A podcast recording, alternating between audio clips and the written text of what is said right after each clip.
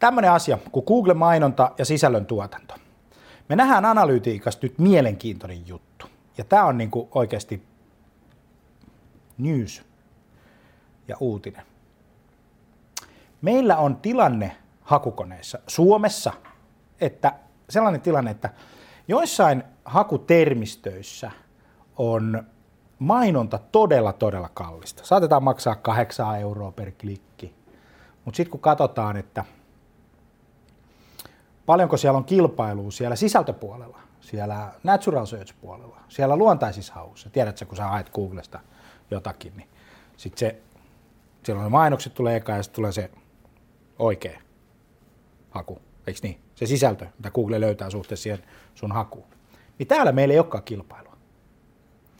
Ja se johtuu siitä, että monta kertaa yritykset on siinä tilanteessa, että he ostaa mieluummin mainontaa, kun ne palvelisivat, kun, kun palvelisivat asiakkaita.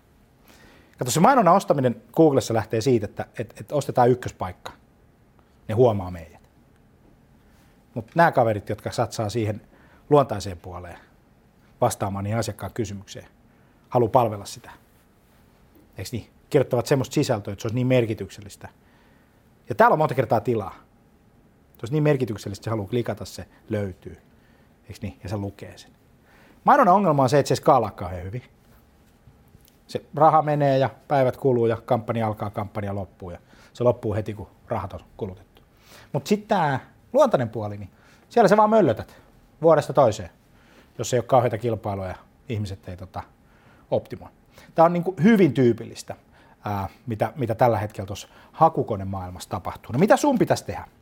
Sun pitäisi hankkia semmoisen kumppanin, joka oikeasti ymmärtää jotain.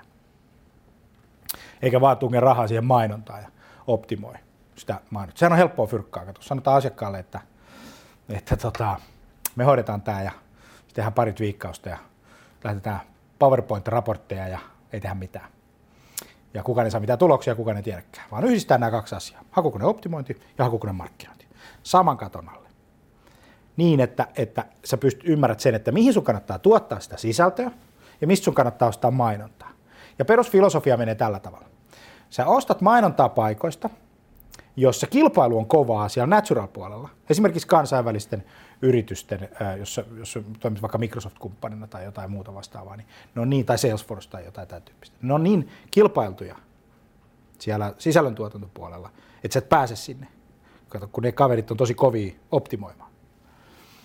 Mutta sitten taas voi olla, että siellä on niinku halpa mainonta, koska siellä on mainontaa vähän. Ja sä pystyt spesifillä hakusanoilla laskemaan mainonnan kustannuksia.